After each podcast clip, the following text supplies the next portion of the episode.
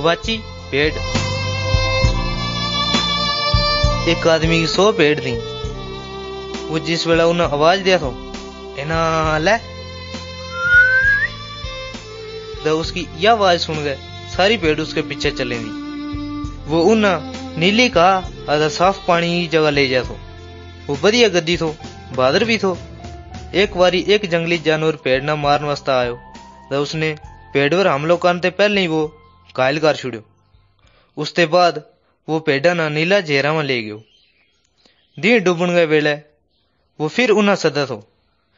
एना ले? ताकि रात होने ते पहले वो उन्हें अपना जाड़ा पुजा सके।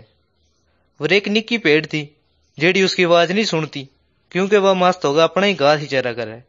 और वह जिस वेला नेरा हुआ डर की वजह से बनवा ही गुआच। है बाकी सब पेड़ का घर और आराम ते आ रहे जिस वेला वो उन्हें गिने एक, दो, त्रै, चार पाँच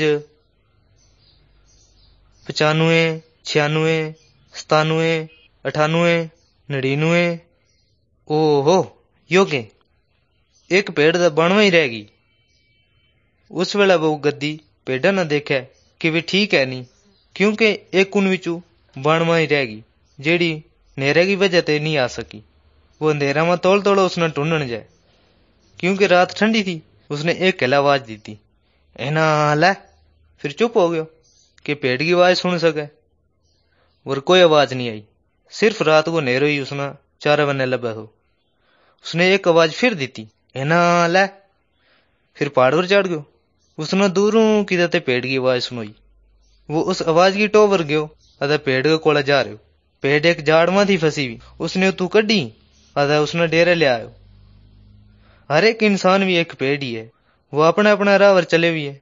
जिस वेला वो गुनाह अंधेरे से डरे, तब वो गुआच। यीशु खुदाबंद एक होशियार गद्दी है। वो गुआचे पेड़ ने भी ढूंढ उसको पेड़ों पार करे।